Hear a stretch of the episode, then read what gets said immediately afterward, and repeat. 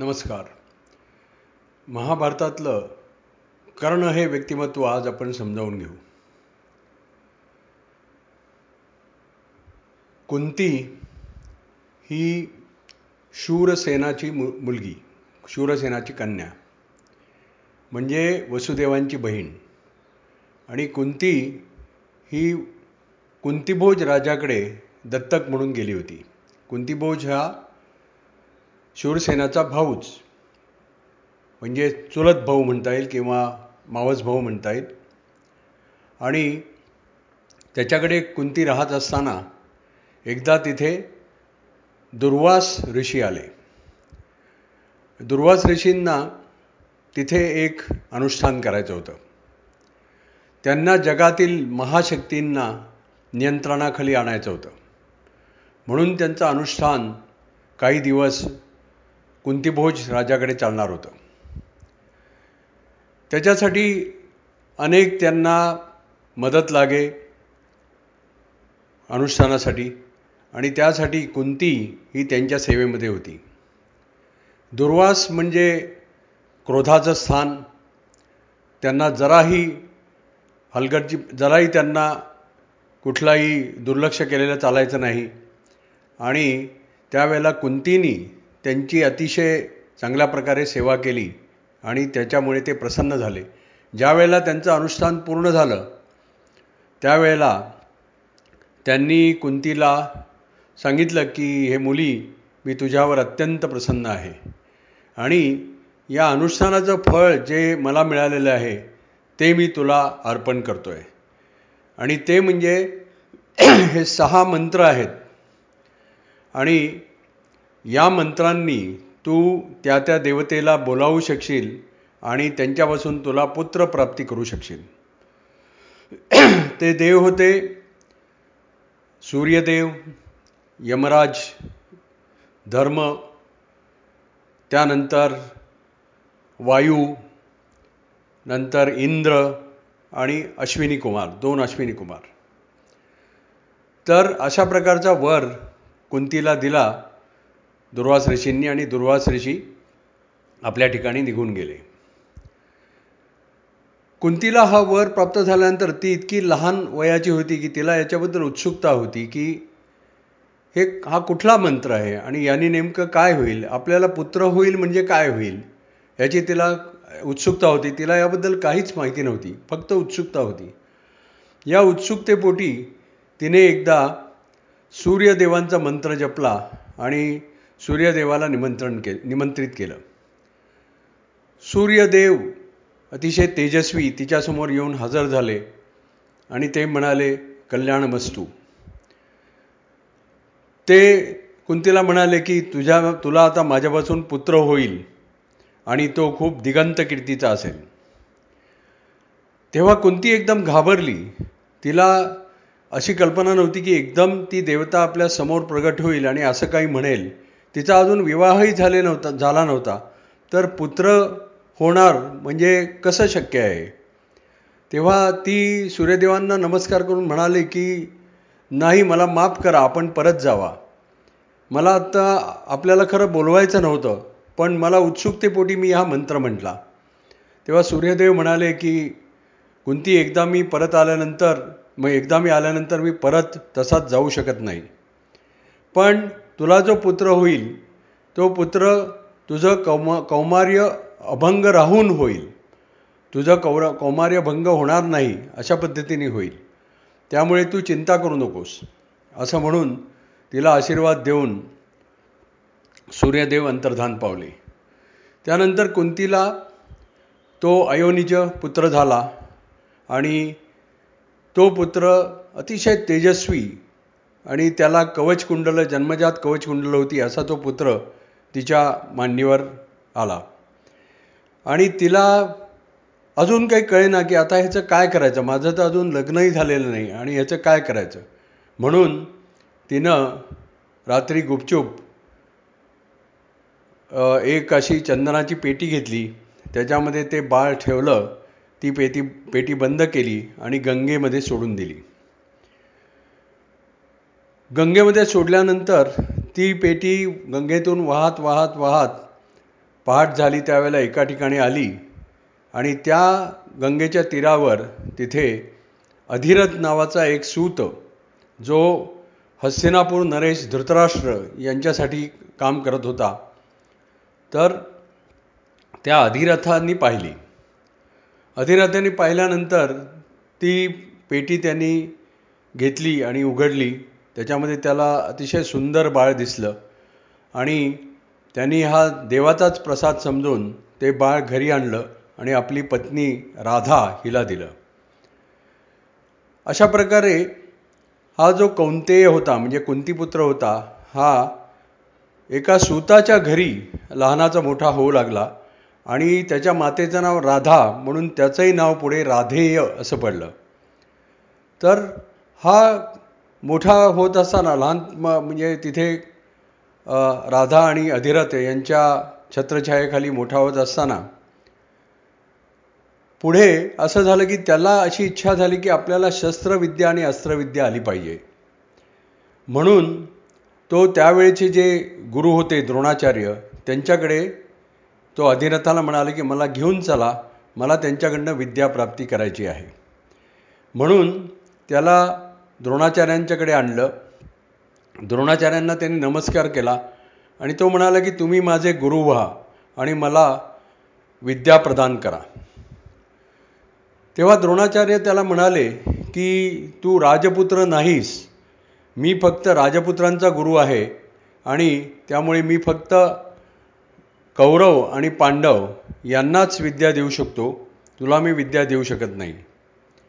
आणि त्याचं एकंदर त्या मुलाचं तेज पाहिल्यानंतर ते अधिरथाला म्हणाले की ह्याचं नाव क राधेय आहे पण याला खरं नाव शोभून दिसेल म्हणजे कर्ण. त्यामुळे आजपासून याला तुम्ही कर्ण म्हणत जा कर्ण हे नाव याला अधिक शोभेल. अशा प्रकारे राधेयला कर्ण हे नवीन नाव मिळालं. त्याचबरोबर त्याचं अजून एक नाव होतं वसुशेन. तर अशा प्रकारे आता हा कर्ण त्याला आता प्रश्न पडला की आपण कोणाकडून विद्या मिळवायची? द्रोणाचार्यांनी तर आपल्याला नकार दिला. म्हणून त्याला शोध लागला परशुरामांचा. आणि परशुरामांकडे तो गेल्यानंतर परशुरामांना असं वाटलं की हा ब्रह्मपुत्र म्हणजे ब्राह्मण आहे. म्हणून ते समजून त्यांनी त्याला विद्यादान द्यायचं ठरवलं. कारण परशुराम हे क्षत्रियांच्या विरुद्ध होते. आणि त्यांना क्षत्रियाला विद्या द्यायची नव्हती पण त्यांना वाटलं की हा ब्राह्मण आहे म्हणून ते समजून त्यांनी त्याला सर्व शस्त्रविद्या आणि अस्त्रविद्या दिली आणि त्याच्यामध्ये तो प्रवीण झाला. नंतर पुढे असं झालं की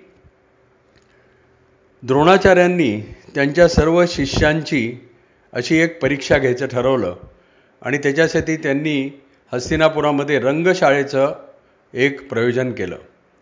त्या ठिकाणी धर्मराज भीम अर्जुन नकुल सहदेव हे पांडव त्याबरोबर दुर्योधन दुःशासन असे सगळे कौरव. यांना जे द्रोणाचार्यांनी जी विद्या दिली होती धनुर्विद्या गदाचालन विद्या भाला भा भाला चालवण्याची विद्या अशा सगळ्या ज्या विद्या दिल्या होत्या त्याचं त्यांनी हस्तिनापुराच्या नागरिकांसमोर प्रदर्शन करायचं होतं. आणि त्यामध्ये त्यांचं नैपुण्य दाखवायचं होतं. म्हणजे हस्तिनापूरचे जे नागरिक आहेत त्यांना एक अशी खात्री पट पटेल की की आपल्याकडे जे आता हे पुढे युवराज म्हणून येणार आहेत ते शस्त्रविद्या जाणणारे अस्त्रविद्या जाणणारे आहेत. तर यासाठी म्हणून त्यांनी ती तो कार्यक्रम आयोजित केला होता. आणि त्याच्यामध्ये या धर्मराज भीम अर्जुन यांनी आपापल्या मिळालेल्या विद्या त्याचं दैदिप्यमान प्रदर्शन केलं. आणि अर्जुनांनी ज्या वेळेला त्याची धनुर्विद्या दाखवली सगळ्यांना त्यावेळेला सगळ्यांनी टाळ्यांचा कडकडाट केला आणि द्रोणाचार्यांनी अशी घोषणा केली की अर्जुन हा जगातला एकमेव धनुर्धर वीर आहे. त्याच्याशी सामना करणारा कोणीही नाही. आणि हे ऐकल्यानंतर त्या ठिकाणी एक युवक पुढे आला आणि तो म्हणाला की अर्जुनाने केलेले सर्व प्रयोग मी करू शकतो.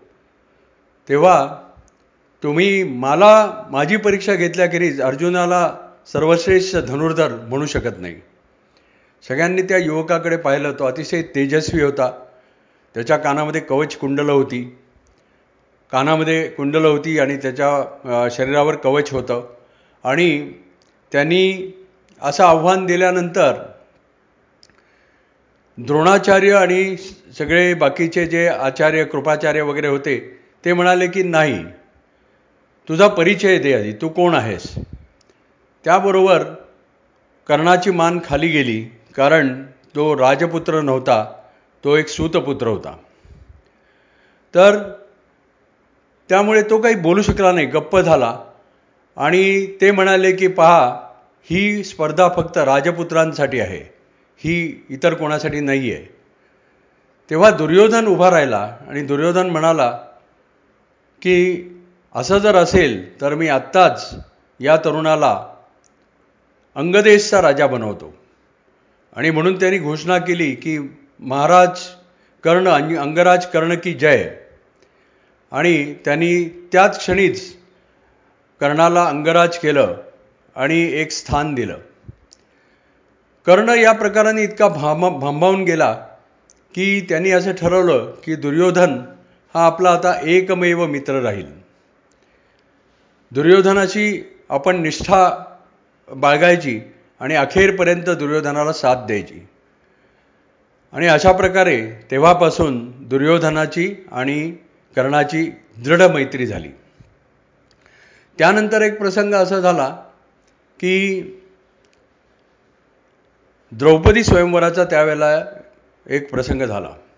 म्हणजे द्रुपद राजाची कन्या द्रौपदी हिचा हिचं स्वयंवर करायचं द्रुपद राजाने ठरवलं होतं.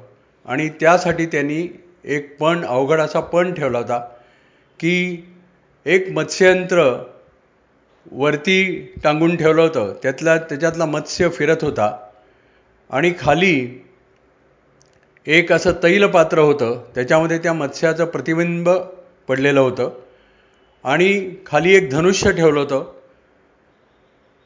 ज्यांनी पण ज्याला पण मोडायचं आहे त्यांनी ते धनुष्य उचलायचं त्याला बाण जोडायचा आणि खालच्या प्रतिबिंबामध्ये बघून वरती मत्स्याचा भेद करायचा. मत्स्याच्या डोळ्याचा मेद भेद करायचा. असा तो अवघड पण होता.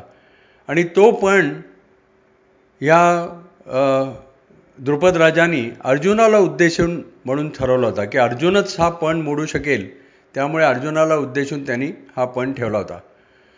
त्यावेळेला असं झालं होतं की पांडव हे सगळे लाक्षाग्रहामध्ये भस्मसात झाले आहेत असा सगळीकडे प्रवाद होता. कारण दुर्योधनाने कट करून पांडवांना लाक्षाग्रहामध्ये जाळण्यासाठी म्हणून योजना बनवली होती आणि त्याच्यामध्ये पांडव भस्मसात झाले आहेत असा सगळीकडे समज होता. आणि त्यावेळेला पांडव मात्र त्याच्यातनं सुटले होते आणि ते ब्राह्मणाच्या वेशामध्ये त्या स्वयंवरामध्ये आलेले होते. त्या स्वयंवरामध्ये श्रीकृष्ण बलराम त्यानंतर दुर्योधन दुःशासन जयद्रथ शिशुपाल असे सर्व राजे आलेले होते आणि स्वयंवराला सुरुवात झाली. द्रौपदी ही वरमाला घेऊन उभी होती आणि स्वयंवराला सुरुवात झाल्यानंतर एकापाठोपाठ एक एक राजांनी प्रयत्न करायचा म्हणजे धनुष्य उचलण्याचा आणि बाण लावण्याचा प्रयत्न केला. दुर्योधन झाला दुःशासन झाला नंतर जयद्रथ झाला शि शिशुपाल झाला जरासंध झाला. कोणालाही ते धनुष्य हल हलवता सुद्धा येईना उचलता सुद्धा येईना. मग ते उचलून बाण मारण्याचा प्रश्नच नव्हता. अशा वेळेला त्या ठिकाणी कर्ण उभा राहिला. आणि कर्णानी कर्ण कर्ण तिथे चालत गेला धनुष्यापाशी आणि त्यांनी त्या धनुष्याला नमस्कार केला आणि ते धनुष्य सहजपणे त्यांनी उचललं.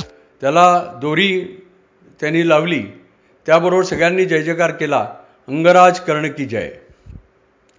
द्रौपदीनी एकदम चमकून श्रीकृष्णाकडे पाहिलं. आणि श्रीकृष्णाने आपल्या मानेनी तिला अशी खून केली की नको तू ह्याला वरू नकोस. श्रीकृष्णांचा पहिल्यापासूनच असा प्रयत्न होता की आपल्या ज्या बहिणी आहेत त्या बहिणी आपल्या शत्रुपक्षामध्ये कधी जाता कामा नाहीत त्याप्रमाणे त्यांनी द्रौपदीलाही हेच सांगितलं आणि पुढे सुभेद्र सुभद्रालाही सांगितलं. ज्यावेळेला सुभद्रा आणि दुर्योधन यांच्या विवाहाच्या गोष्टी चालल्या होत्या त्यावेळेला त्यांनी सुभे सुभद्रा आणि दुर्योधन यांचं यांचा विवाह होऊ दिला नाही ती गोष्ट पुढे आहे. पण त्यांनी द्रौपदीला खून केली आणि द्रौपदी एकदम म्हणाली की मी सूतपुत्राला वरणार नाही. त्याबरोबर कर्णाला कर्णाचा अतिशय मोठा अपमान झाला आणि कर्ण म्हणाला की मग तू कुमारीच राहा कारण हे कोणालाही जमणार नाही. आणि कर्ण आपल्या ठिका आपल्या जागेवर जाऊन बसला. आणि त्यावेळेला मग आपल्याला माहिती आहे की अर्जुनानी तो पण जिंकला आणि द्रौ द्रौपदी ही अर्जुनाची झाली. आज आपण इथेच थांबूया. उद्या पुढचं बघू. धन्यवाद.